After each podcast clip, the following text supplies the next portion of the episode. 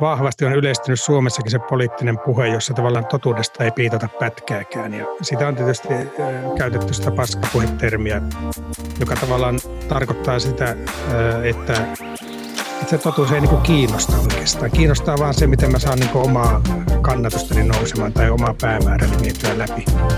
Ja P-puheessa ei oteta kantaa totuuteen.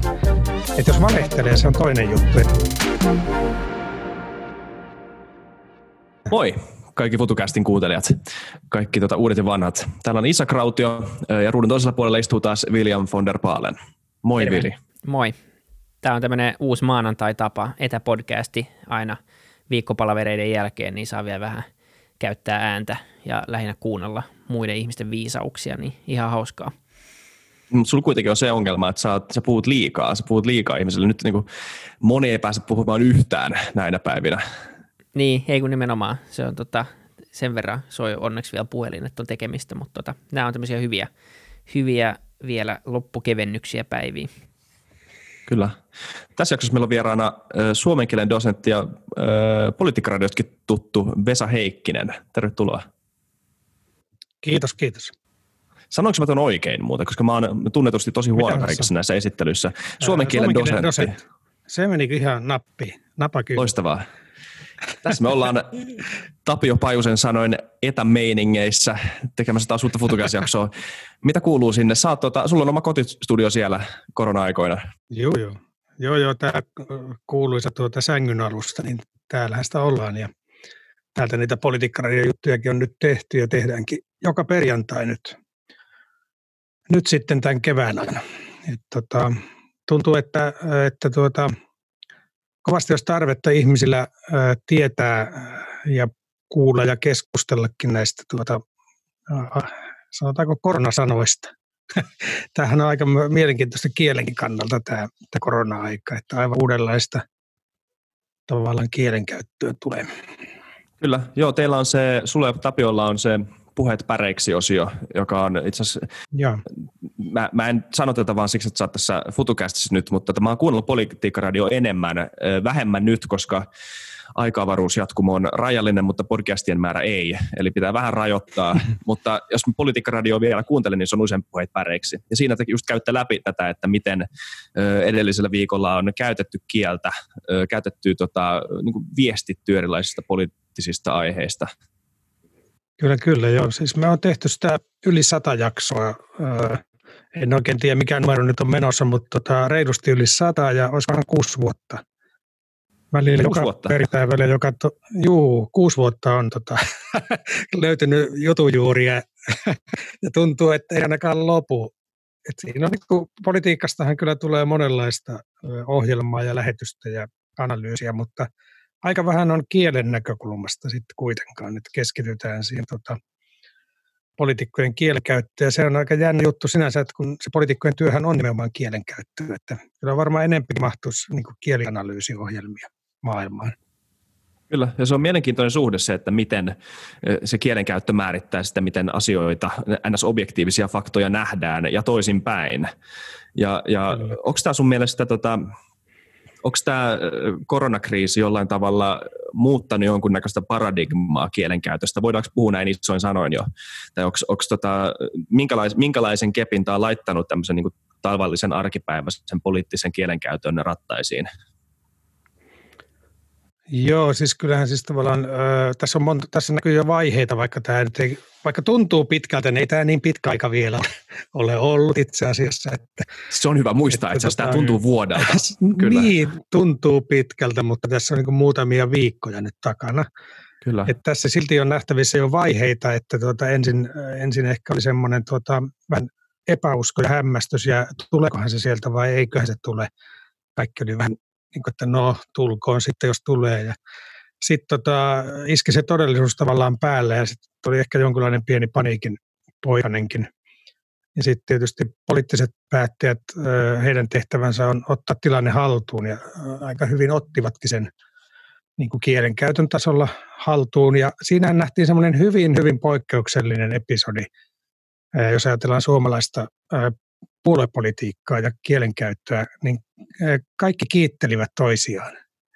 oppositio kiitteli hallitusta ja hallitus kiitteli oppositiota ja presidentti kiitteli kansalaisia ja kansalaiset kiittelivät presidenttiä ja hyvin vähän, muutama päivä meni, ettei kuulunut kauheasti soraääniä. Mutta tuota, kyllä se aika äkkiä meni ohi se hetkellinen häiriö, että, että tota, mä seuraan paljon, mulla on perversi harrastus, mä seuraan eduskuntakeskusteluja, myös niitä iltamyöhäisiä, joita, joita nyt nykyaikana voi seurata. Kaikki suuren salin keskustelut näytetään, näytetään tuolla netissä. Niin tuota, kyllä siinä aika äkkiä sitten tuli tämä hallitusoppositioasetelma takaisin ja ehkä nyt tällä hetkellä se on aika rajunakin. Opposition rooli on vaikea tämmöisenä aikoina, kun tuota kansalaiset luottaa aika vahvasti niihin, jotka on vallassa ja tuota, mitä se oppositio siinä voi tehdä, että me olisimme tehneet paremmin tai nopeammin tai jotenkin järkevämmin nämä asiat. Se menee vähän semmoiseksi aika äkkiä, se alkaa kuulostaa semmoiselta koirat haukkuu ja karavaani kulkee meiningiltä. Niin, ja se ei ole hirveän uskottavaa huudella sieltä sivuilta, kun kuitenkin niin kuin siellä joku ratkaisee ongelmaa päivittäin ja tekee kaikkeensa. Sitten siellä pitäisi niin kuin yrittää väkisin, niin kuin opposition tehtävä totta kai on, mutta löytää just niitä, niitä tapoja, millä se on mennyt pieleen, niin Hmm. Mä en usko, että kansalaisia nyt ihan hirveästi kiinnostaa se keskustelu, että tällä hetkellä kiinnostaa kyllä enemmän se, että miten tämä homma hoidetaan ja katsotaan sitten jälkeenpäin, hmm. miten meni. Joo, kyllä siinä on tavallaan se, se tuota, just näin, että tuota niin, no kansala, tässä on niin kuin, mä en ole tutkinut tätä aihetta, mun pitää sanoa, että siis ei kukaan ole oikeastaan vielä tutkinut tätä aihetta. Siis koronakieltä. Ei kukaan mitään, tai, kyllä niin et ei ole ehtinyt. Tavallaan se, mitä tässä puhun, niin on tämmöistä niin kuin omia vaikutelmia, ja kun seuraan kuitenkin aktiivisesti tuota keskustelua, niin, niin ehkä kuitenkin jonkunlainen sitten ainakin kielenkäyttöön semmoinen asiantuntijan katse ja korva. Ja nämä on tämmöisiä, sanotaanko hypoteeseja, joista voisi tehdä tutkimuksia, tai joihin, joiden pohjalta voisi tehdä tutkimuksia joskus. Sulla on ollut mielenkiintoinen havainto noissa puheet päreiksi jaksoissa, tai semmoinen ehkä teema enemmänkin, ja se on tämä inhimillisyyden puute tässä hallituksen kielenkäytössä jollain tavalla. Haluatko vähän avata sitä? Mm. Joo, siis sehän tämmöinen tavallaan puhunut siitä, että ihminen katoaa. Kyllä. Ikään kuin yksilö katoaa. Ja se on tietysti, sehän nyt ei ole tämän kriisitilanteen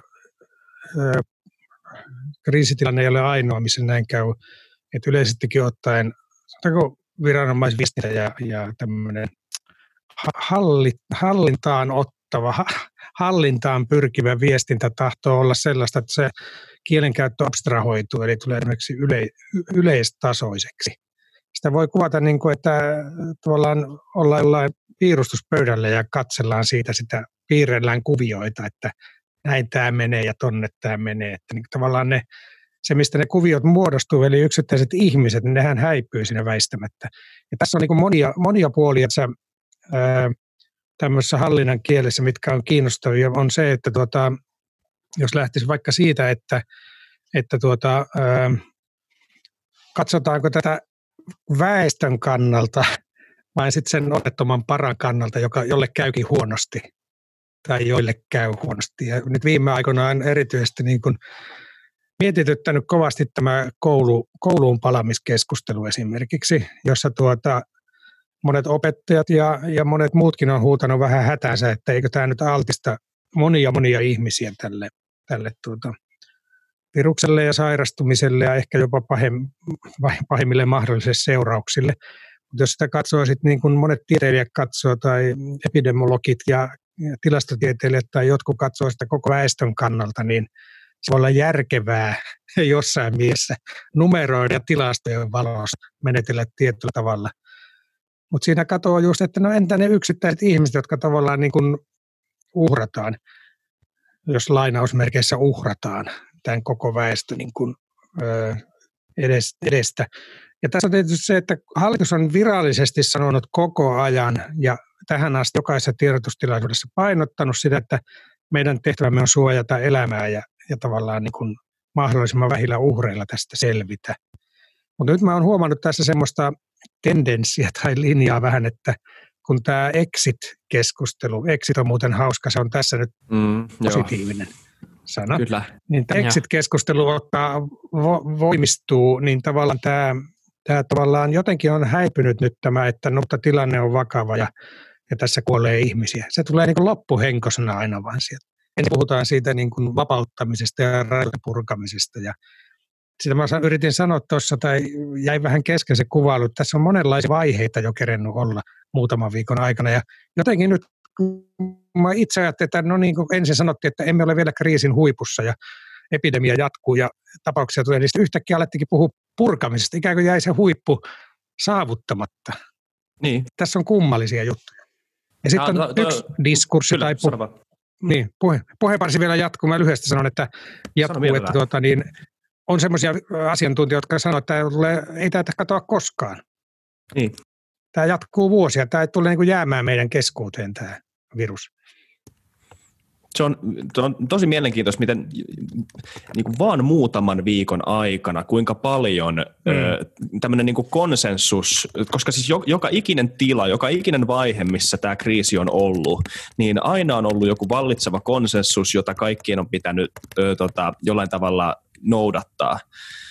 Ja mm-hmm. siis mulla tavallaan muistuu mieleen, mä en tiedä toimiiko se vertauskuvana, mutta silloin kun tota, katolinen kirkko hyväksyy evoluution, niin se on vähän samanlainen tämmöinen oletus, että niin kuin katolinen, katolisen kirkon sana on pyhä ja se on niin kuin Jumalan ikuinen sana. Ja heti kun se muutetaan, niin se muuttuu yhtäkkiä taas takas pyhäksi ikuiseksi sanaksi. E, niin kuin, e, mutta jollain tavalla nämä konseptit on ristiriidassa. Mutta se on, se on hauskaa, miten tämä tota, on miten tämä soveltuu tämmöiseen yhteiskunnalliseen elämään ja miten, ja myös mm. niin kuin ei vain poliittiseen elämään, mutta ihmisen kanssakäymiseen. Siitä, että miten mm. mä esimerkiksi, öö, niin, jos, jos sä näet joku kaverin, joka menee ulos tota, isossa ryhmässä, ja sitten ensi viikolla, ensi viikolla se on ehkä ihan ok, sitten taas sitä seuraavalla viikolla se ei ole enää ok, niin mitä tässä pitäisi, niin kuin, tässä on vaikea seurata mukana. Joo, tässä on niin moni. Yksi juttu on tämä, tavallaan kun mietitään, miten hallitus ja viranomaiset on suoriutuneet tästä hommasta, niin tulee mieleen se, että tota, mikä mun mielestä on ollut ongelmallisinta, niin mä, en, mä oon tämmöinen lain ja järjestyksen ihminen, että mä yritän ajatella, mitä laissa sanotaan.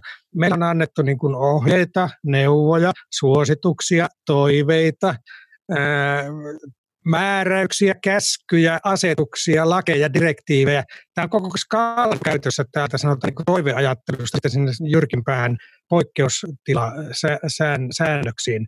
Et varmaan on monelle aika vaikea niin kuin hahmottaa tai miettiikö ihmiset sitä, että mikä on niin kuin oikeasti kiellettyä mikä on vain toivotaan, ettei tehtäisi jotain. Ja nyt mä luulen, että sitten kun alkaa tämmöinen niin kuin purkamispuhe yleistyä, niin sitten tavallaan niin kuin kaikista näistä kielostakin tulee pikkuhiljaa ehkä sitten, että ne on vain toiveita, että kyllä me tästä niin kuin, ää, jotenkin, jotenkin tota, sovelletaan, sovelletaan, sovelletaan. Joo, Et se sen, sen huomasi tuossa Twitterissä kanssa sen jälkeen, kun sanottiin, että rajat on nyt auki ja sitten jotain oli sanottu, että toivotaan kuitenkin, että vältettäisiin turhaa liikkumista. Sitten koko Twitter täyttyi, että, niin, että saako mennä mökille vai eikö saa mennä mökille. Että huomaa se ihmisen tarpeen kuitenkin saada se konkretisoituu siihen omaa elämäänsä. Että se viestintä on, niin kuin sanoin, että siis se, se ihminen jää pois, se on vähän semmoista – taas semmoista siis epäinhimillistä, että se pitäisi ehkä kytkeä kuitenkin niin kuin ihan käytännön juttuihin, että, että miksi se on niin vaikea yleensä tämmöisessä virastokielessä olla konkreettinen ja vaan niin kuin sitoa se, että onko se kuitenkin sille, että sen pitäisi olla niin yleispätevää kuin mahdollista, että sä et voi alkaa niin kuin puhua esimerkkien kautta ää, mm, ihmisille, että sitten sä rajat jotain, sitten pitää jokaiseen eri esimerkkiä sen jälkeen vastata, mutta että se tuntuu kuitenkin niin kuin jotenkin ihmisille vaikealta. Se on nimenomaan niin, tämä on perinteinen lakikielikin ongelma. Tavallaan sanotaan, että se on hirveän yksityiskohtaista, mutta sitten se on niin tavallaan teknistä, että ei sitä ehkä sitten tavallinen ihminen välttämättä ymmärrä, mutta tuota, todellakin juuri niin, että, että tuota, se abstrakti kieli, se on nimenomaan sen takia abstrakti, että se kattaisi niin kuin laajan joukon tilanteita. Ja silloinhan sillä jää niin kuin aika paljon sit tulkinnanvaraa, niin kuin kaikissa säännöksissä ja ohjeissa on. Mutta tässä on niin kuin, toi rajan avaaminen oli kyllä mielenkiintoinen juttuja tämä mökkihomma, että tuota, tuntuu, että sinne on lähdössä mökille semmoisetkin, joilla ei mökkiä olekaan. ja, niin, niin Eikö mä saa mennä mun mökille? Ei ei sulla ei ole mökkiä, niin, niin mutta se teoriassa. Se on mentaalinen, mentaalinen mökki jossain, joka tota, tavallaan niin kuin me haluttaisiin pajata kaikki jonnekin viidakkoon, niin kuin, kiivetä takaisin puuhun. Et siinä on vähän, se mökkipuhe oli, oli siinä myös jotenkin symbo, symbolistakin semmoista, niin kuin, että palataan johonkin onnen aikaan, jota ei ole ollutkaan, e, koronaa edeltävään hyvyyden aikaan.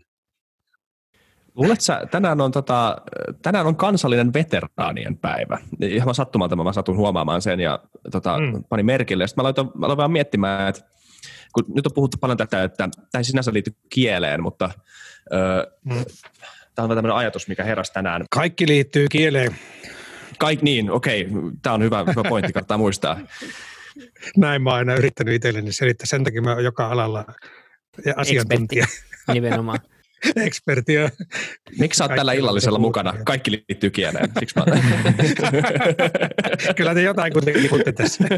niin puhutaanko tällä illallisella? Kyllä.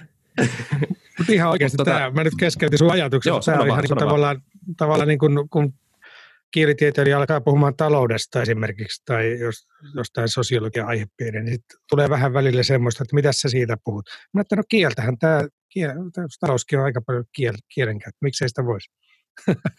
niin, se on niin, se on niin, tai siis sehän on se tapa, millä asioita viestitään. Sehän on, niin kuin, sehän on melkein niin kuin määritelmällisestikin mukana ihan kaikessa. Mm. Ja se on määrittelemässä niitä asioita, mitä ehkä huomaa sillä niin pintateorian tasolla, jos se on edes mm. oikea termi. Mutta niin, se on mielenkiintoinen aihe. Mutta tuohon, tuohon pointtiin, toivottavasti mm. tässä on joku jyvä. Niin niin paljon on puhuttu siitä, että, että Suomi on tämmöinen prepperimaa ja, ja nyt tähän on muutenkin niin koettanut, vähän niin kuin venytellyt tämmöisen parlamentaarisen demokratian rajoja, että mitä saa, mm. puhuttiin tuosta noista suosituksista ja määräyksistä ja vaikka mm. tuon kielen selkeys on yksi pointti, niin toinenhan on se, että ei voi vaan alkaa määräilemään ihan mm. niin päin, tai ihan niin tuosta vaan. Mutta, mm. Mutta sitten taas on se toinen pointti, mikä tuli mieleen tuosta veteranipäivästä ja sodista, on se, että että luuletko, että Suomessa on semmoinen pieni ö, ymmärrys, joka ehkä muissa maissa ei ole, jotka on elänyt rauhan aikaa pitempään, että tämä yhteiskunta ja nämä arvot ja nämä, tämä liberaali demokratia tai mikä tahansa demokratia, parlamentaarinen demokratia, ö, tavallaan elää semmoisen alustan päällä, johon liittyy tämmöisiä vielä periaatteellisimpia takajatuksia, että, että tämä yhteiskunta on täällä palvelemassa ihmisiä ja ihmiselämää ja, ja, tota, ja ihmisten hmm. hyvinvointia. Ja nyt me ollaan tilanteessa, jossa tämä, nämä arvot ei enää ole sovellettavissa tämän, niin kuin, hmm. tämän kriisin torjumiseen. Et nyt, nyt tota, onko demokratia jollain tavalla puoli jäähyllä ihan vaan sen takia, että me saadaan sitä koko homma jatkumaan? niin, joo, tässä on tämmöinen vanha juttu, että pitäisi määritellä demokratia ensin. ensin niin, okei, okay, totta. Siis mehän on tavallaan niin valittu se demokratia, tai me, meidän edeltäjämme, ovat valinneet sen meidän järjestelmäksi sen takia, että ne, ne haluaa, niin kuin, että joku hoitaa asioita meidän puolesta. Meillä vaan annetaan niin valtakirja. Meillä on se valta antaa se valtakirja, mutta sitten joku muu hoitelee, ja se on tavallaan hirveän huojentava ajatus, että mä oon ainakin ollut kauhean huojentunut, että mun ei ole tarvinnut ratkoa tuota koronakriisiä. Hmm. Ja mä luulen, että monet muutkin on mutta tuota niin, siis jännä, onhan tässä, jos miettii sitten vaikka naapurimaata Ruotsia, jossa on vähän rauha, ra, pitemmän rauhan aika vallinnut kuin Suomessa, niin siellä on valittu tavallaan ikään kuin erilainen lähestymistapa tähän, tähän, tähän tuota koko keissiin. Ja tuota, tällä hetkellä en nyt uskalla mennä sanoa, että ei se nyt niin hirveän hyvältä näytä se Ruotsinkaan strategia, jos suoraan sanotaan. Mm. Et tota, se, mikä tässä tuli tuosta veteraaneista myös mieleen ja liittyy tähän tuota, meidän demokraattiseen äh, perintöön, niin mä oon nähnyt tässä pikkasen semmoista, että vähän niin kuin roolit keikahtaneet nurinpäin. Et kun nyt ensin sanottiin, että tämä on niin taistelu, yhteinen sota, taistelu tuntematonta vastaan ja käytettiin juuri sotaterminologiaa, että tota, talvisodan hengestäkin puhuttiin alkuvaiheessa ja kaikki yhteisrintama. Meillä on yhteinen tuntematon vihollinen. Ja se oli se lyhyt aika, kun kaikki oli niin kuin samaa mieltä myös poliittisen kentän eri laidoilla. Niin tota, nyt on jännä tilanne siinä, kun tota, meillä on vasemmistovetoinen hallitus, niin nyt mä oon huomannut vähän semmoista, että vasemmiston riveistä on tullut aika paljon tämmöistä yksilönvapauden puolustuspuhetta. Ja tavallaan hirveän tarkasti määritelty suhteessa perustuslakiin siten, miten yksilöiden vapauksia voi rajoittaa.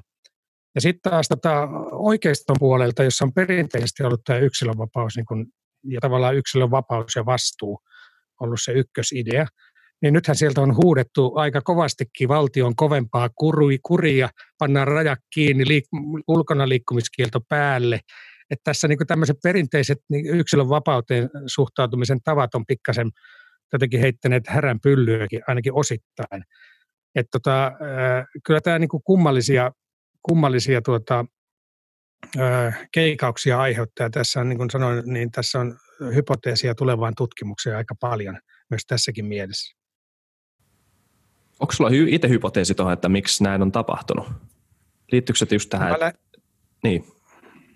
Mä näin se ehkä tämän tavallaan, että kun nyt on, ollaan perustuslain tulkinnoissa, ja sehän on, tota, se on sinänsä kyllä ollut kaikille puolueille se ihan keskeinen juttu, että pidetään perustuslaista kiinni, niin mä luulen, että vasemmiston pitää erityisen tarkkaan niin kuin miettiä, että ei vaan niin kuin tule jälkipuintia, jossa syytetään siitä, että, että vasemmisto on rajoittanut ihmisten vapauksia, koska se, se historia maailmalla on pitkään, se on ollut pitkään myös Suomen poliittisen vasemmiston taakkana ikään kuin se, mitä naapuri, itänaapurissa on tapahtunut ja miksi te olette niitä kannattaneet, kun siellä niitä yksilöoikeuksia rajoitetaan, eikä välillä perustuslaissa. Mä luulen, että vasemmistolaiset on erityisen tarkkoja siinä, kun mennään sinne yksilön vapauksien rajoittamiseen, niin siinä, siitä, siitä perustuslaillisuudesta.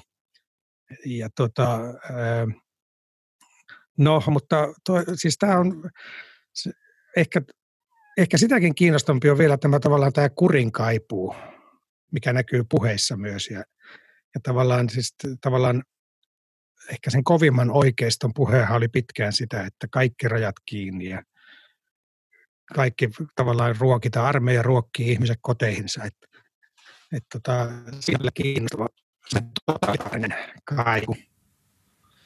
Niin, tai siis siitä on tehty tutkimuksiakin, että, että tota poliittinen, että poliittinen suuntautumus ei ole pelkästään ideologinen kysymys, vaan myös siihen liittyy aika niin piilevästi ja syvällisestikin tietynlaiset niin temperamentit, tämmöiset niin elämän asenteet ylipäätään, ja, ja on, on löytynyt korrelaatio tämmöisen järjestelmällisyyden ja, ja oikeistolaisuuden välillä.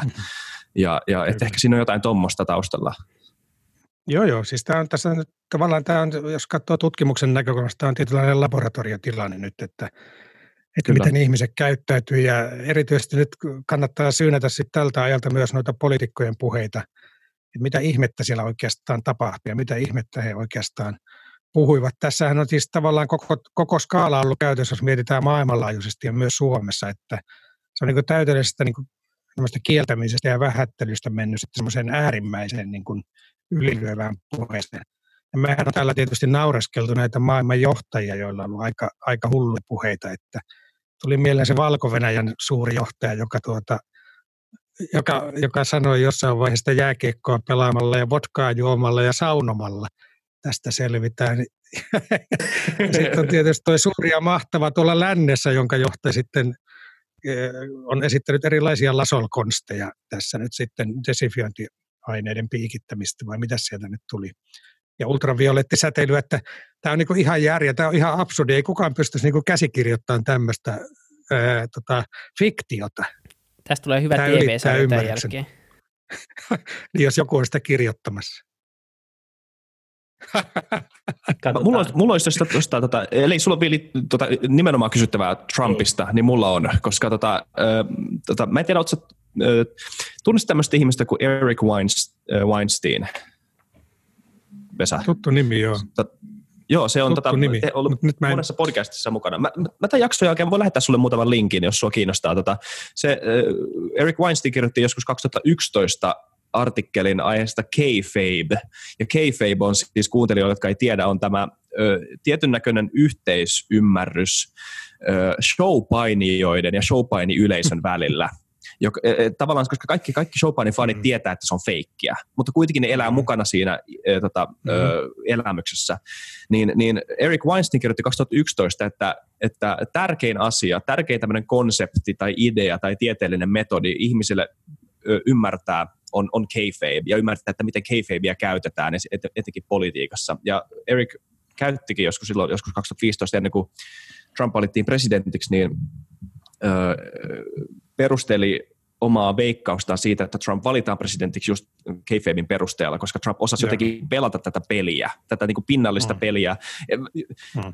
Just tämä Lasol kommentti, että monet Trumpin äänestäjät ei, äänestänyt, ei äänestä Trumpia sen, siis siitä huolimatta, että Trump heittää tämmöisiä Lasol kommentteja, vaan sen takia. Mm Että siis, ja, että tämä on jotenkin, niin kuin, tämä pitää jollain tavalla ymmärtää, jos haluaa luoda jonkunnäköisen kuvan siitä, mikä Trump on. Mutta mitä sä näkisit sen, että miten tämä tekee populismille? Mitä tämä tekee tämmöiselle niin kuin poliittiselle yksinkertaistamiselle. Tämmöinen tilanne, joka on ylipäätään vetänyt politiikan jollain tavalla ihan uusiksi. Ja nyt joudutaan niin puhumaan jollain ylemmällä tasolla, että ei ole enää puoluepolitiikkaa samalla tavalla kuin ennen, kun meillä on tämmöinen mm. alien, joka on hyökännyt maapalloon. Se on kyllä tosi vaikea kysymys, että tota, onko toi enää tuommoinen tavallaan, niin kuin, onko toi populismia? Niin. Siis tuommoiset niin lasoljutut. Tai tavallaan se, että ää, suuri yleisökin, tai jotka kannattaa Trumpia, niin ehkä ne jo tajuaa sen, että ollaan tämmöisessä esityksessä mukana. Ja ne haluaa olla siinä, siinä, niin kuin siinä showpainissakin. Tämähän on, tämähän on kyllä vanha teoria tuolla sosiologian puolella, tämmöinen esittämisen teoria, että miten yleisö menee siihen mukaan. Ja sitä on varmaan politiikassakin niin kuin, ehkä, ehkä tota, voitu löytää yhtymäkohtia 30-40-luvulle myös myös siitä tavallaan, että mennään mukaan, vaikka tavallaan tiedetään, että ei, tämä, ei näin pitäisi menetellä, eikä tämä ole oikein. Mutta tuota niin, niin, niin en mä sitä populismi niin kuin, siis populismikin on tavallaan niin kuin hirveän laimea käsite nyt tämmöisessä, tämmöisen analysoinnissa jotenkin, että tarvitaan varmaan uudenlaisia – käsitteitä. Mä mietin sitä, sitä tuota, ää, populismia, siis enemmän useimmiten on mun mielestä kyse, kyse siitä, että miten suhtaudutaan totuuteen ylipäätään. Että tuota, nythän niin kuin, ö, ö, hyvin vahvasti on yleistynyt Suomessakin se poliittinen puhe, jossa tavallaan totuudesta ei piitata pätkääkään. Ja sitä on tietysti käytetty sitä paskapuhetermiä joka tavallaan tarkoittaa sitä, että, että se totuus ei niin kuin kiinnosta oikeastaan. Kiinnostaa vaan se, miten mä saan niin kuin omaa kannatustani nousemaan tai omaa päämääräni vietyä läpi. Se P-puheessa ei oteta kantaa totuuteen. Että jos valehtelee, se on toinen juttu. Että sit tota, pitää tietää tavallaan se totuus tai se, minkä uskotaan olevan totta, ja sitten niin tietoisesti puhua sitä vastaan. Ja nyt niin tämä P-puhe on niin aivan mieletön ongelma tällä hetkellä. Et siis kun seuraa suomalaista poliittista keskustelua, jokaisessa tota, eduskuntaistunnossa tulee sitä P-puhetta, niin kun ihmiset heittelee sieltä, mitä sattuu. Ei niitä kiinnosta, että onko se totta vai ei. Se kuulostaa hyvältä ja se tukee mun sanomaa ja mun päämäärää. Et se on niin erittäin huolestuttavaa. Mä en tiedä, onko se populismia, vaan se on jotain tämmöistä niin kuin, öö, tavallaan jotain muuttunut siinä, että mitä me suhtaudutaan tot, totuuteen. Se liittyy isoihin kuvioihin, kaikkiin näihin tarinallistumiseen ja median huomion saamiseen, medikalisoitumiseen tai medioit, medioitumiseen, siis tämmöisiin tota, isoihin ö, virtauksiin. Ja pienet, pienet suomipojat ja tytöt siellä sitten menee mukana ihan hullun lailla kun seuraa sitä poliittista keskustelua, niin siellähän ne monestikaan ei ole tarkoitus löytää mitään yhteistä ratkaisua tai kompromissia. Vaan tavallaan niin kun koko ajan käydään sitä jatkuvaa Gallup-kannatusvaalitaistelua ja puhutaan, mitä sattuu läpi päänsä. Nyt tuli kauhean synkkä kuva suomalaista poliittista keskustelua. on sitä, on sitä parempaakin olemassa, hyvää. mutta, mutta tuota, mekin on ollaan parempaakin olemassa.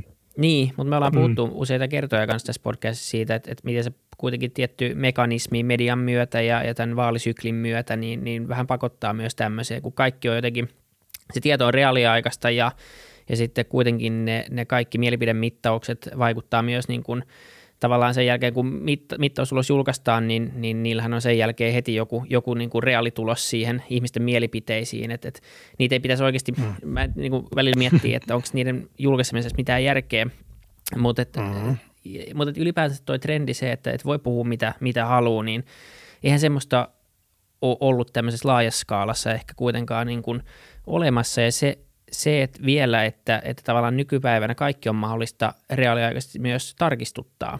Ja ihmiset niin. ainakin silleen, niillä on kaikki välineet olla entistä kriittisempiä kuin aikaisemmin. Ja kuitenkin tässä ajassa nimenomaan toi on niin kuin mahdollista ja yleisempää. Et se tuntuu jotenkin semmoiseksi paradoksilta, että se ei pitäisi olla mahdollista. Että että jossain vaiheessa mä muistin, että tehtiin semmoisia live-faktatsekkauksia niin kuin jossain, ää, yeah. oliko jossain niin kuin väittelyissä, presidenttiväittelyissä, katsottiin, miten paljon ihmiset tota, valehtelee, että pitäisikö semmoinen olla sitten niin kuin käytännössä koko ajan päällä jossain eduskuntienkin tämmöisissä tilaisuuksissa ja, ja niin kuin, et mä en tiedä mikä tuossa auttaa, mutta onhan se huolestuttavaa. Se on todella, todella surullinen tilanne, että tuommoista että joutuu pohtimaan, että luulisi, että kansanedustajakin, joka on valittu sinne niin kuin ajamaan niitä yhteisiä asioita, niin sitä ei nyt tarvitse erikseen opettaa, että puhun nyt kuitenkin totta täällä tai, tai pidä kiinni faktoista tai pyri johonkin, niin kuin, eihän sitä voi niin kuin mitään keskustelua tai asiaa ei voi edistää, jos se lähtökohta on, että se ei nojaa niin, niin kuin jonkinlaisiin yhteisesti hyväksyttyihin, hyväksyttyihin tota,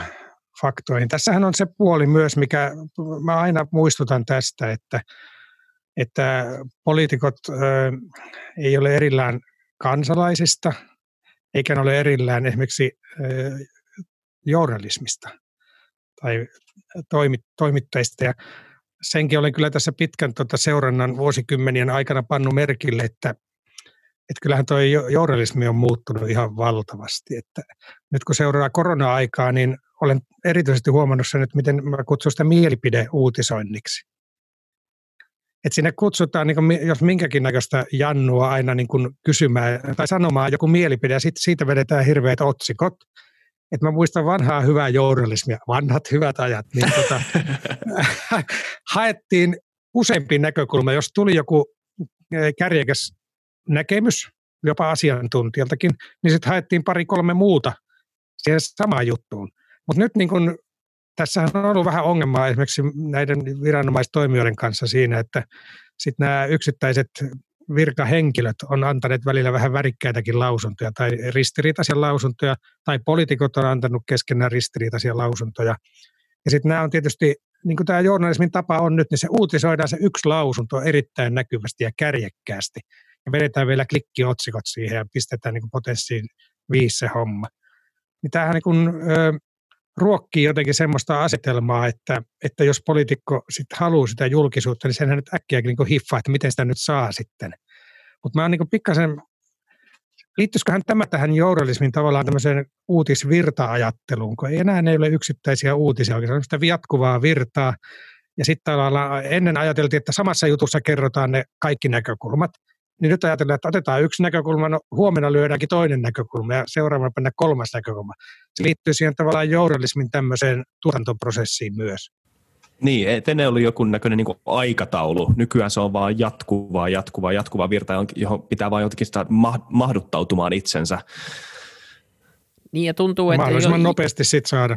Niin, ja siis mm. tuntuu jotenkin, että, että, että, että niin kuin ikään kuin tämän kovan kaupallistumisen kautta ja mainosmyynnin kautta ja verkkoisiirtymisen kautta, niin mediallakin on, on, niin kuin, se on vähemmän objektiivinen tietyllä tapaa, että se, silläkin on joku mielipide ja se mielipide on se, mikä myy ja se voi vaihdella päivittäin ja se on niin kuin tosi huolestuttavaa ylipäänsä, että medialla on joku, joku niin kuin sinänsä mielipide asiasta. Totta kai jos sä oot sitten päätoimittaja tai sä oot joku, joku kolumnisti, niin sulla voi olla mielipide, mutta tota, lähtökohtaisesti media kuitenkin raportoi ja on niin kuin kriittisen ajattelun perusta niin, niin mm. se on vähän huolestuttavaa, että siellä voidaan mennä sitten vähän massan mukana päivittäin ja katsoa, mikä myy ja mi- mihin klikataan.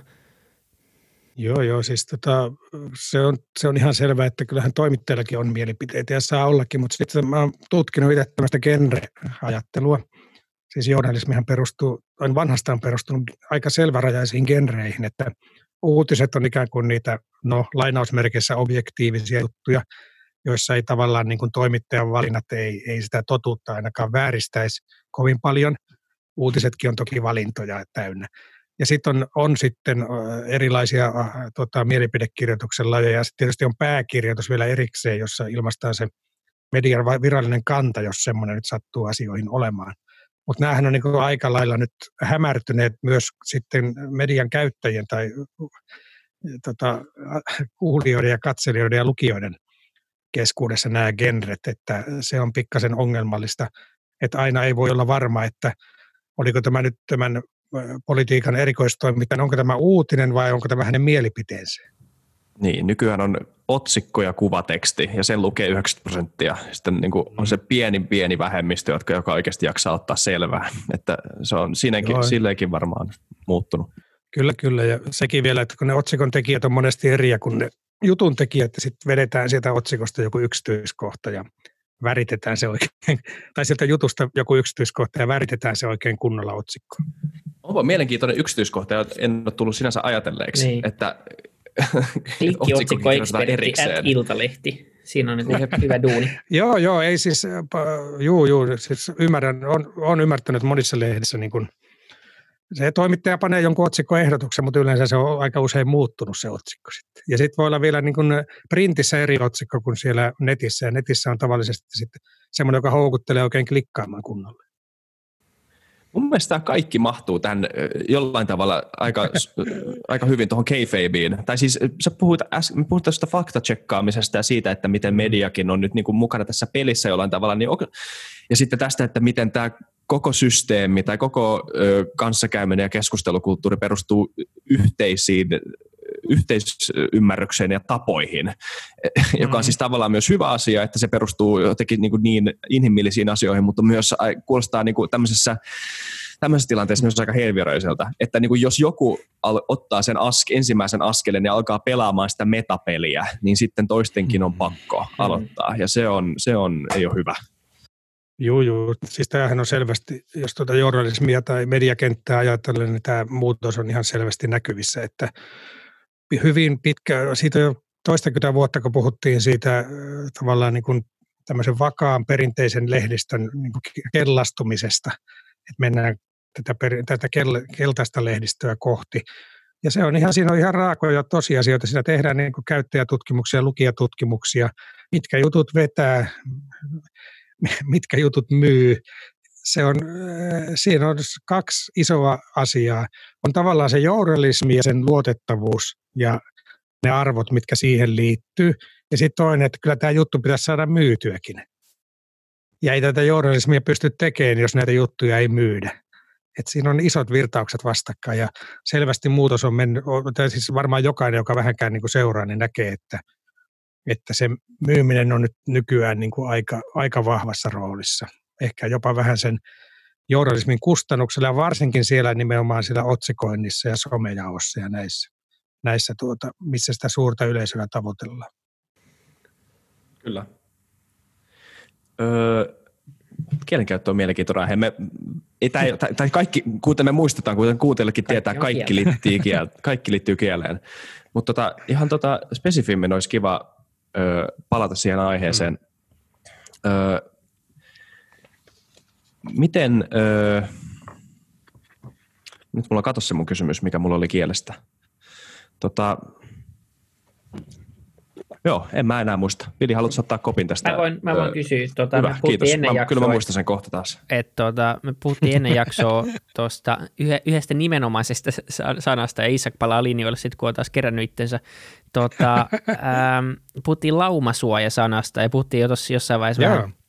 Ruotsin ja, ja tuota Suomen, siihen, tai Ruotsin ja muun maailman – tavoista käsitellä tätä kriisiä, mutta tota, mietittiin, että, että miksi se, se laumasuojasana ylipäätänsä on, siinä on vähän kuin kirosana, että siinä on niin negatiivinen konnotaatio jotenkin, ja sitä, siitä ei saa mm. heti, heti, kun sä näet joku otsikon siitä, niin tulee vähän semmoinen, niin kuin, että äh, haluan mennä Twitteriin vähän kirjoittaa totteeksi tyhmiä. Niin kuin, että, että, mutta mikä siinä on, että miksi niin kuin tietyt sanat aiheuttaa niin paljon tämmöistä äh, tunnetta? Ja niin uusi sana kanssa. Ja, niin. Laumasuoja. Laumasuoja, tota, joo, joo, nyt tavallaan niin kuin laajassa julkisuudessa. Siis moni varmaan muistaa, että sitä on, jos on ollut tuota terveystiedon tunnilla tai mikähän kansalaistaito kenelläkin on ollut joskus, niin on puhuttu rokotuksista. Ja rokotusten tavoitteenahan on sanottu jo vanhasta, että on saavuttaa niin kuin laumasuoja väestön tasolla.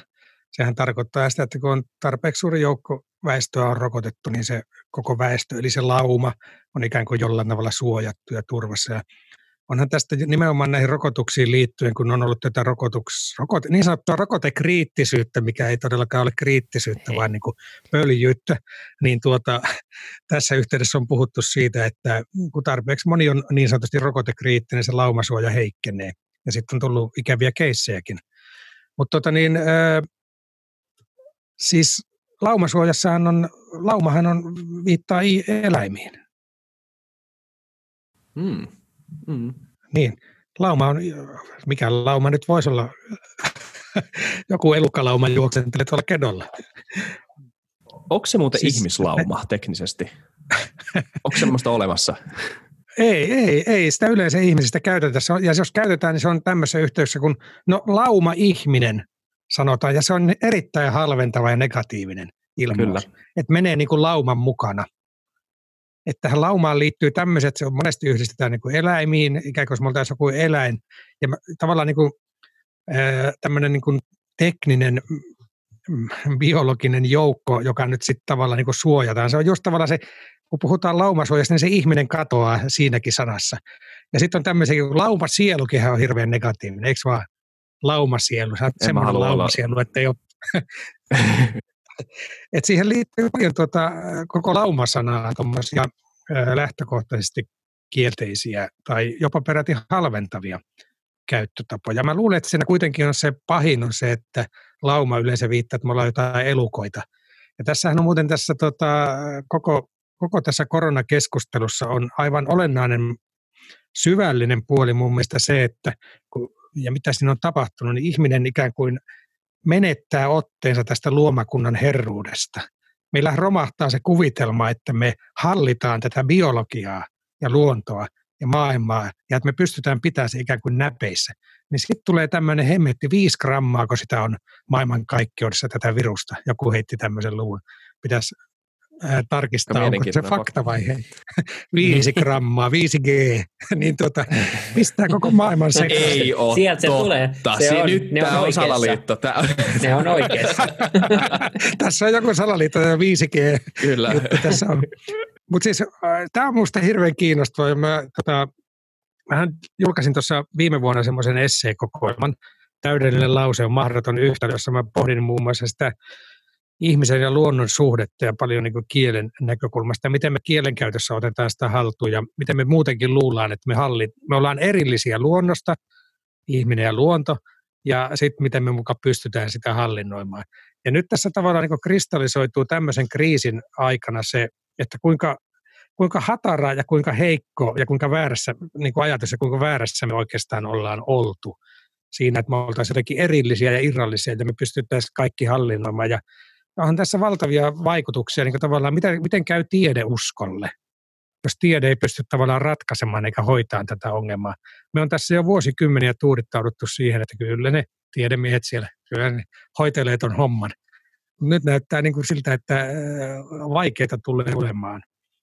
Mutta tavallaan tämä hallinnan tunteen heikkeminen ja tavallaan usko siihen, että me ollaan herroja kaikki voipaisia äh, luonnonhallitsijoita, niin se on tämän kriisin niin kuin syvimpiä syvimpiä vaikutuksia. Mä luulen, että kun puhutaan nyt siitä, ja ihmiset kyselee, että milloin me palataan normaaliin ja milloin tämä loppuu. Niin.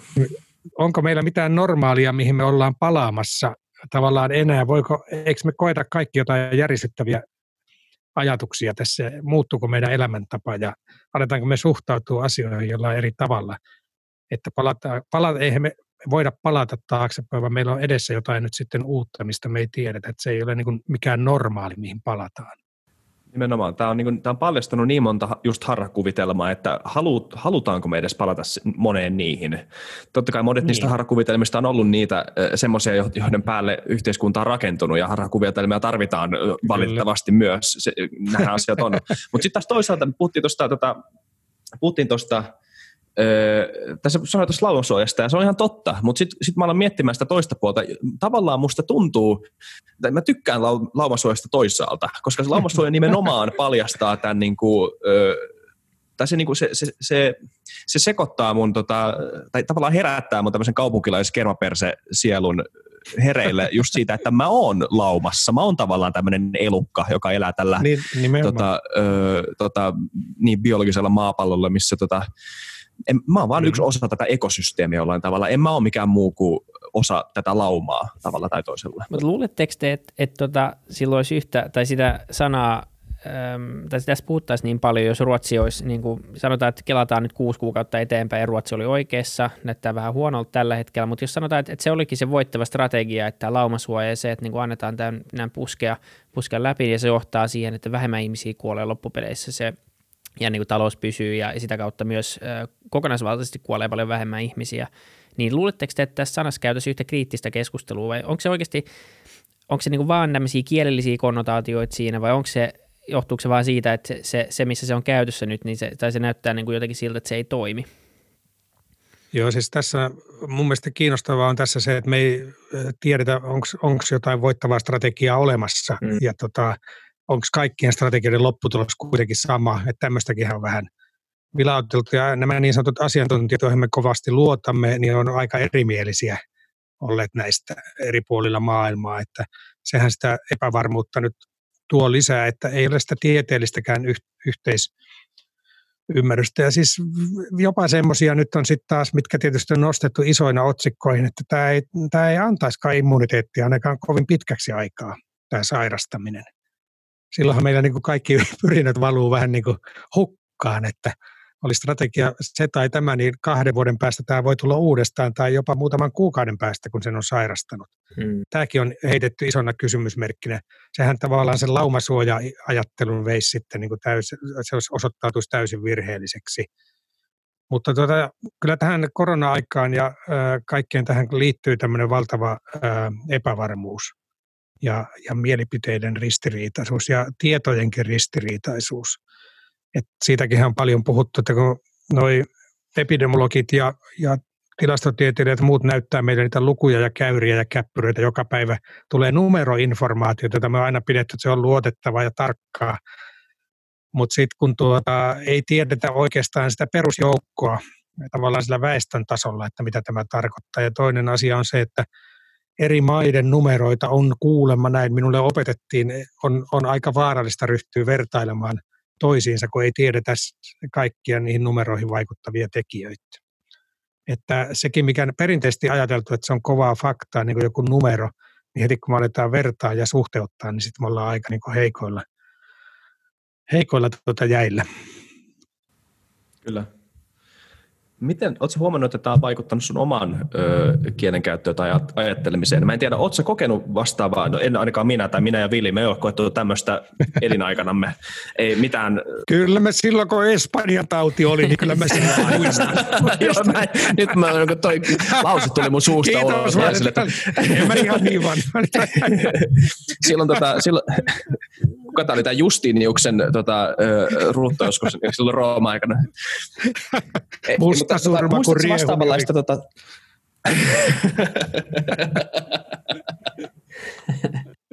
Okei, okay. kysy vaan. Onko sulla, niin, että oletko kokenut vastaavanlaista niin kuin jollain tavalla tunnetilaa tai tämmöistä niin kollektiivista tunnetilaa sun elämässä aikana? Onks, onks, mä voisin niin poimia esimerkkejä historiasta, joita mä voisin kuvitella, että mm. että ne oli niin suht samanlaisia, mutta niin onko tämä ihan ainutlaatuinen tilanne sun elämässä? Joo, eihän tämmöistä siis tavallaan, no siis lapsuudesta muistaa, se oli jatkuvasti läsnä tämä tämmöinen tavallaan ydinsodan uhka. Se oli mm. aika vallitseva tämmöinen tota, diskurssi se vielä, sekin oli myös maailmanlaajuinen, että siinä mielessä se rinnastuu tähän koronajuttuun. Sitten on tietysti näitä tämmöisiä alueellisia, paikallisia isoja, mutta ei, ei tässä mittakaavassa, niin ei maailmalle näin sekaisin ollut, ollut tuota mun elinaikana missään nimessä. Mutta mä muistan kyllä oman mummo, hän oikeasti puhui siitä Espanjan taudista ja kertoi, kertoi siitä, että hän, hän tota, itse eli sitä aikaa ja hänen, hänen lapsi ainakin yksi menehtyi siihen. En muista menehtyykö oh. useampiakin.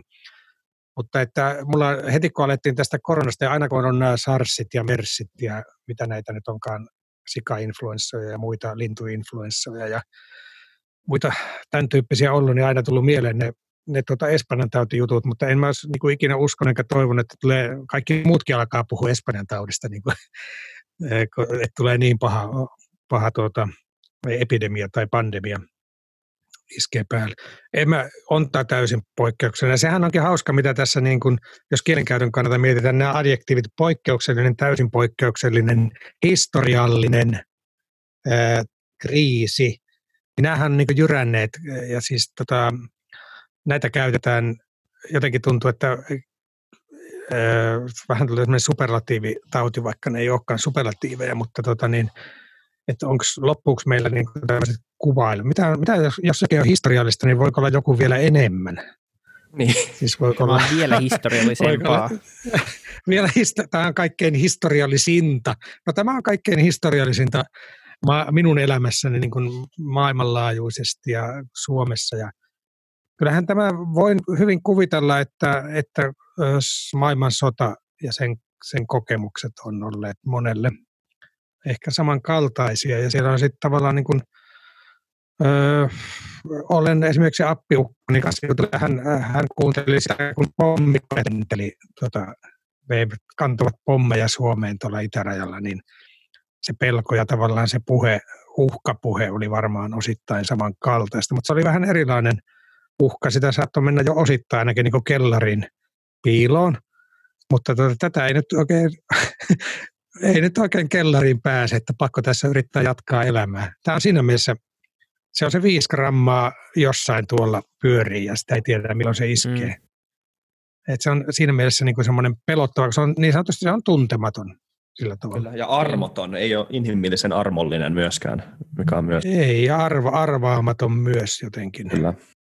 Niin ja se ei ole kuitenkaan mikään semmoinen poliittinen päätös, että tehdään huomenna poliittinen päätös sille, että hei, ehkä ei nyt vaan tiputeta pommia toistemme päälle. Olisiko niin kuin jotain järkeä nimenomaan, lopettaa? Nimenomaan. Ei voida Sitä niin ei pysty vaan... hallinnoimaan. Joo.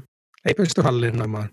Ja se niin kuin iso pelko mulla on tässä, on yhtään tätä tilannetta vähettelemättä, ja tämä on niin kuin poikkeuksellinen tilanne kaikin puolin, mutta se iso pelko on, mitä ollaan paljon puhuttu tässä podcastissa, on kanssa, että, että nämä, on, nämä pandemiat on niin kuin aito uhkakuva tälle vuosikymmenelle ja meidän tulevaisuudelle – kunnes se lääketiede, lääketiede kehittyy tarpeeksi, tai se voi olla, että se ei riitä, että se kehittyy, että, että ne on aina meitä pari askelta edellä nämä 5G, mutta tota, että onko tämä vasta alkusoitto, että tuleeko näitä lisää, ja, ja mitä jos kuolleisuus on, onkin kymmenkertainen ja, ja, ja se R0 onkin kymmenen, ja paljon herkemmin, että et sittenhän sit vasta niin paniikki syntyy, että et, et vaikka tämä on, niin kuin, on, on suuri määrä tartuntoja ja on kuollut tosi paljon ihmisiä, niin, niin tavallaan ne luvut voisi olla vielä tosta potentiaalisesti hirveän paljon rumemmat, ja se on ehkä se, se iso huoli tässä, että, että mitä, mitä niin kuin viiden vuoden sisällä voi tulla. Että tämä haastaa kyllä, niin kuin, tuleeko tästä tämä meidän ajan tämmöinen ydinsotakeskustelu, että milloin tuo seuraava pandemia tavallaan iskee? Se on ihan varma, että se on just näin. Että tota, kyllä tämä, siis tietysti se voi katsoa sitten ajatella jotenkin positiivisesti, että, että olisiko tämä nyt semmoinen, missä äh, niin kuin ihmiset globaalisti yhdistäisi enemmän voimiaan tavallaan ja niin kuin alkaisi nyt elää sillä tavalla, että näitä alun perinkään ei pääsisi syntymään. Jos jossain syntyy, niin sitten yhteisvoimin niitä pystyttäisiin niin kuin nujertamaan. Nythän ei näytä vallan hyvältä, kun miettii tuota WHO on suht, tai WHO suhtautumista esimerkiksi Amerikassa tai no Trumpin suhtautumista, jos suoraan sanotaan, että nyt kun tavallaan tarvittaisiin sellaista maailmanlaajuista toimijaa ja sitä pitäisi vahvistaa myös tulevaisuudessa just ennaltaehkäisemään ja, ja tuota, kehittämään lääketiedettä ja, ja tuota, näin, niin nyt sitten otetaan rahoitusta siltä pois. Et se ei niin kuin kauheasti nyt tässä tilanteessa hirveän hyvältä näytä. Ja tuota, niin. ei myöskään se näytä mun mielestä hyvältä, mitä kotimaassa politiikassa puhutaan että tämä olisi taas niin yksi syy siihen, miksi rajoja pitäisi pitää kiinni ja ihmisiä ei saisi päästää liikkumaan ylipäätään. Et tota, tätähän käytetään monella tavalla poliittis, omien poliittisten päämäärien edistämiseen nyt ja varmaan tulevina vuosina vielä hurjan paljon enemmän. Ja samat asiat, niin kuin politiikassa aina yksi sama tapahtuma voi, voidaan niin kuin kääntää ajamaan vastakkaisia päämääriä. Mm-hmm. Et se on, todennäköisesti näin tulee käymään, että tätä käyttää, käyttää erilaiset voimat omana lyömäaseenaan omien päämäärinsä toteuttamiseen. Et kyllähän tässä nyt toivoisi tietysti semmoista, että, että jos äh, tavallaan niin kuin toivoa ja uskoa tulevaisuuteen siinä mielessä, että, että tuota, tämä opettaisi meille jotain. Kyllä. Ihminen on oppivainen olento, eikö se ole? Joo, nimenomaan puhuttu, että sehän on, sehän on se, se vastapuoli koko tähän mun esittämään väitteeseen. On totta kai se, että tämä antaa meille myös valmiudet sitten näitä tulevia pandemioita ää, varten, että mm. ehkä se on meidän onni, että se, se ei ollut vielä tämän tappavampi, että se antaa meille sitten valmiudet muokata meidän, meidän niin globaalia yhteistyötä ja, ja ylipäätään sitä, mitä me reagoidaan tähän. Ja ja ihan varmasti ensi kerralla niin kuin jotain Kiinasta tai Jenkeistä, mistä ikinä seuraava lähtee liikkeelle, niin ei varmaan ihan vaan silleen niin kuin THL ihan vaan niin kuin silleen, että tosta vaan sanoi, että joo, ei se tänne pohjoiseen tuu. Että kyllä mä luulen, että sitten on valmiustilat lähtee vähän nopeammin kyllä käyntiin ja aletaan, aletaan seuraamaan. Et niin tota... nimenomaan. Musta tuntuu, tai sä, sä puhuit, puhunut äh, anteeksi, paljon puhuttu positiivisuudesta ja negatiivisuudesta ja positiivisista uutisista ja negatiivisista uutisista ja näin. Ja kaksi kuukautta sitten positiivinen uutinen olisi ollut jonkun THL-pomon lausunto siitä, että miten tästä ei tule oikeastaan mitään ja ei tule oikeastaan mitään. Musta tuntuu, että meillä on tai tämä ei jollain tavalla toimiva jako, tämä, että on olemassa positiivinen uutinen ja negatiivinen uutinen. Mun mielestä tämä ei ole oikea aika alkaa ummistamaan silmiään negatiivisille uutisille. Kyllä tämä niin kuin jollain tavalla pitääkin tuntua, mm. että sen käsittää mm. jollain tavalla. Mm. Yhtään vähättelemättä niitä arki, arkisia ongelmia, mitä ihmisillä on, jotka tästä on siis mm. niitä sivuvaikutuksia, mit, mihin tämä kriisi on johtanut. Mutta mut jollain tavalla toi positiivisen ja negatiivisen u- uutisen jako ei ole niin selvä. Mun mielestä siis, mm. tämä negatiivisuus on nimenomaan se, joka mun mielestä pitäisi ajaa äh, niihin positiivisiin ratkaisuihin ja se oikeasti se niin kuin ongelman kokonaisvaltaisen ymmärtämisen, että me ollaan ehkä oikeasti rakennettu tämä yhteiskunta aika monen kestämättömän oletuksen päälle. Joo, siis, tota, siis mä ymmärrän, jos mietit tuota viranomaisviestintää tuostakin näkökulmasta, tavallaan sitten tämä positiivinen ja negatiivinen, se korostuu sitten mediassa erityisesti. Mutta kyllähän siis miettii näitä alkuvaiheita, mitä alkoi tulla meidän viranomais, tietysti THL oli siellä ja sosiaali- ja terveysministeriö ja nämä keskeiset toimijat, jotka viesti tästä aluksi, niin tota, mä kuvittelin silloin, että ne tietää pikkasen enemmän kuin mitä ne kertoo. Ja ne tota, kerran yrittää ostaa vähän niin kuin aikaa ja saada sitä lisää tietoa. Ja koko ajan pikkasen niin kuin varovaisesti arvioivat sitä tilannetta. Mä ymmärrän sen hirveän hyvin, että jos niin kuin ensimmäiset tavallaan niin kuin tajuttiin siellä, että mitä tästä on tulemassa, jos olisi sanottu se, niin mihin ihmiset olisivat niin rynnänneet mökeille ja mereen ja joka paikkaan, niin hypänneet tuota parvekkeelta alas. Kyllä. Että nyt, nyt tulee niin kuin monien kuukausien poikkeustoimet ja eristäytyminen ja Suomi pannaan kiinni. Että tavallaan niin kuin viranomaisviestinnässä on myös se vastuu siinä aina, että totta kai pitää faktoja kertoa, mutta ne faktathan oli siinä vaiheessa hyvin niin kuin hajanaisia ja ristiriitaista tietoa oli myös maailmalta, että miten se tulee menemään. Että mä, niin kuin, mä ymmärrän sen kritiikki, mitä esitetään esimerkiksi tota Terveyden ja hyvinvoinnin laitoksen viestintää kohtaan, että siinä on ollut paljon varmaan puutteita ja ollut liiankin varovasta, eikä ole ehkä sit tota, ja on ristiriitaisestikin viestitty. Mutta kyllä mä ymmärrän tavallaan myös sen, että, että kyllä viranomaisia, sit varsinkin niin poliitikon tehtävä on myös jotenkin pitää se tilanne rauhallisena, koska jos se ää, ei pysy rauhallisena, niin sitä on niin vaikea hoitaa. Et siinäkin on monta, monta näkökohtaa. Mutta ei missään, en mä, Joo, no mä muistan sen yhden jutunkin, missä oli kerätty THL lausuntoja, semmoinen pitkä lista otsikoita ja osoitettiin ja naurittiin niille, kuinka ne kaikki oli väärin. Totta kai ne oli väärin, kun nyt me katsotaan, mennään tästä kuukausi eteenpäin, niin tämä mitä me puhutaan, niin tavallaan naurettavan väärin kaikki. Ja siksi nämä pitää aina Et julkaista tota... heti, heti melkein seuraavana päivänä ja sitten kirjoittaa, milloin se on julkaistu ja sitten älkää laittako palautetta. niin Onneksi oli vaan mielipiteitä kaikki, eikä mikään fakta. Meillä ei ole yhtään faktaa tullut tässä. Jep, Tämä on pelkkää mielipidettä kaikki. Tämä on ollut ihan loistava jakso. Hei, mun on pakko kysyä loppuun vielä yksi no, asia, joo, minkä mä huomasin tuosta Twitterissä, kun mä selailin joskus sun, sun profiilia ennen kuin kutsuttiin sut tai sen mm. jälkeen, kun oltiin kutsuttu, vai miten se nyt meni. Ja mä huomasin vaan, että oli joku sellainen tilanne, että tota, Sauli Niinistö oli blokannut sut Twitterissä. Ja ja tota, mä aloin miettiä sitä, niin kuin, että yeah. voi, voiko tasavalla, niin kuin, tuli sit, niin kuin mä e, e, haluan, haluan tietää, että miten siinä niin kävi, mutta sitten tuli semmoinen enemmän filosofisempi kysymys, että voiko oikeasti niin kuin tasavallan presidentti blokata kansalaisen, jos se on hänen niin kuin julkinen kuitenkin tiedotuskanava. E, niin tuli vaan semmoinen niin kuin idea siitä, että, että voiko, voiko noin tehdä? Totta kai voi. Ja Siis mä, ja, sitä aika paljon tätä ihmeteltiin siellä Twitterissä.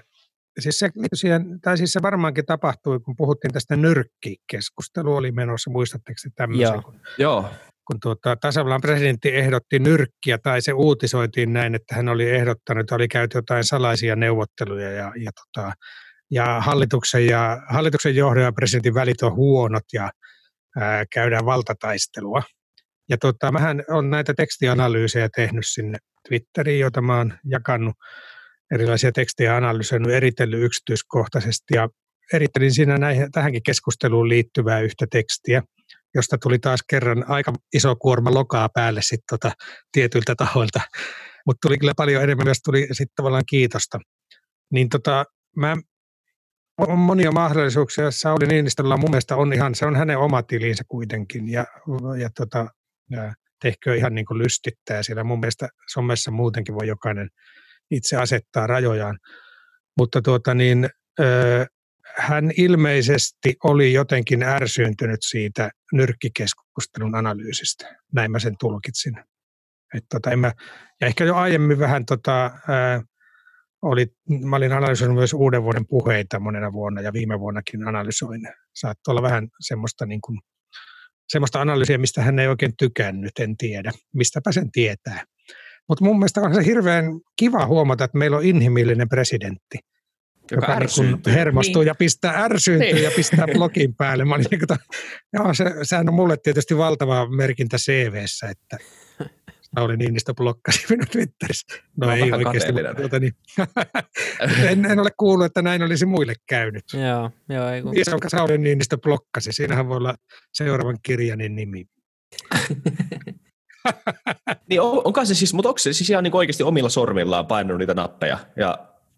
Siitä oli, siitä oli Hesarissa juttua tästä Niinistön Twitter-käyttäytymisestä vähän aiemmin. Ja mä viestin sen sinne sille omalle tilille ja hallinnoin sitä. Että tota, mutta tietysti voi, no jos blokkaa, niin joutuu kaksi kertaa painaan. Että se on vaikea vahingossa. blokata. Se ei ollut varmaan vahinko. en, en usko. En Mä ajattelin pienen hetken, itkin Joo. siinä, että se oli varmaan se ei tahalla. Vahinko, Ehkä se ei tahalla. Aloinkin nauraa, että ei kun jes, se oli tosissaan. Sauli Niinistö on miettinyt minua hetken verran ja blokannut. Nimenomaan. Tämä saavutus. Me mennään, pitäisikö meidän tämän jälkeen mennä kalastamaan se analyysi ja retweettaamaan se ihan vaan Retweetataan se koko ajan. Löytyy hashtagille tekstianalyysi sieltä tuoreemmasta päästä, niitä on aika paljon. Mä aloitin tuossa vuodenvaihteessa jakaa niitä ja sitten se meni siihen, että se suosi oli niin suuri, että mä päätin tehdä kirjan. Ja nyt on tuossa, tota, mä, syksyllä ilmestyy tekstianalyysi-niminen kirja, jossa mä kerron niin kielen erittelyn alkeet ihan yleiskielellä ja sitten siellä on niitä esimerkkikeissejä. Okei, mielenkiintoista pitää lukea. Kuulostaa Eli syksyllä tulossa, koska Joo, mä laitan kyllä, kyllä listalle. Tulee syksyllä. Mähän siihen mä hain joukkorahoitusta, mikä on hyvä metodi. Näin, sain vähän senkin. otettua virkavapaat. Joo, sain siihen mukavasti porukkaa innostua mukaan. Loistavaa. Eli kaikki sitten tota, aikana joululahja. Nimenomaan. Joo, joo, siis moni tilaski jo niitä useampia kappaleita. Lahjakonteista löytyy sitten. Joo. Hyvä. Hei, Hei. kiitos Vesa. Tämä on ollut ihan sairaan kiva. Kiitos. Tosi mielenkiintoista. Oli kiva. Joo, kaikki on kieltä, eikö vaan? On, nimenomaan. Tämän. Hyvä muistaa. Se on tämän jakson nimi muuten. Joo, se on Eikö muuten näin. Se on tämän Kaikki jakson on nimi. kieltä, Kyllä. paitsi tämä podcast. Joo, ei. Okei. Kiitos teille. Kiitos. Kiitos paljon. Ja kiitos kaikille kuuntelijoille. Muistakaa tilata meidät, tota, tai no tehkää niin kuin te koette parhaaksi. Mä en Joo. vaan jaksa sitten kuunnella meitä SoundCloudissa, mutta tilatkaa meitä App-podcastissa, Spotifyssa, missä tahansa podcast-appissa. Seuratkaa meitä Twitterissä, Facebookissa, Instagramissa ja tilatkaa YouTubessa kanssa. Niin, ei, tai tehkää yksi tehdä, näistä. Teidän pitää tehdä noin kaikki kahdeksan juttua. niin. Mutta te ette ole aitoja putukestaan. Kiitos. Yksi riittää. Tehkää se, mikä on teille parhaaksi. Ei tehdä mitään noista kuin Kiitos. Kyllä. Kiitos.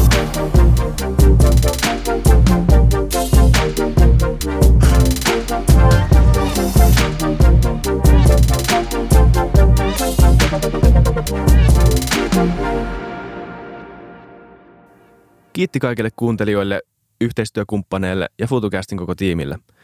Isa Kraution ja William von der Baalenin lisäksi, Isa Kraution minä, tiimiin kuuluu tuotantovastaava Samuel Happonen ja media vastaava Tuumas Lundström.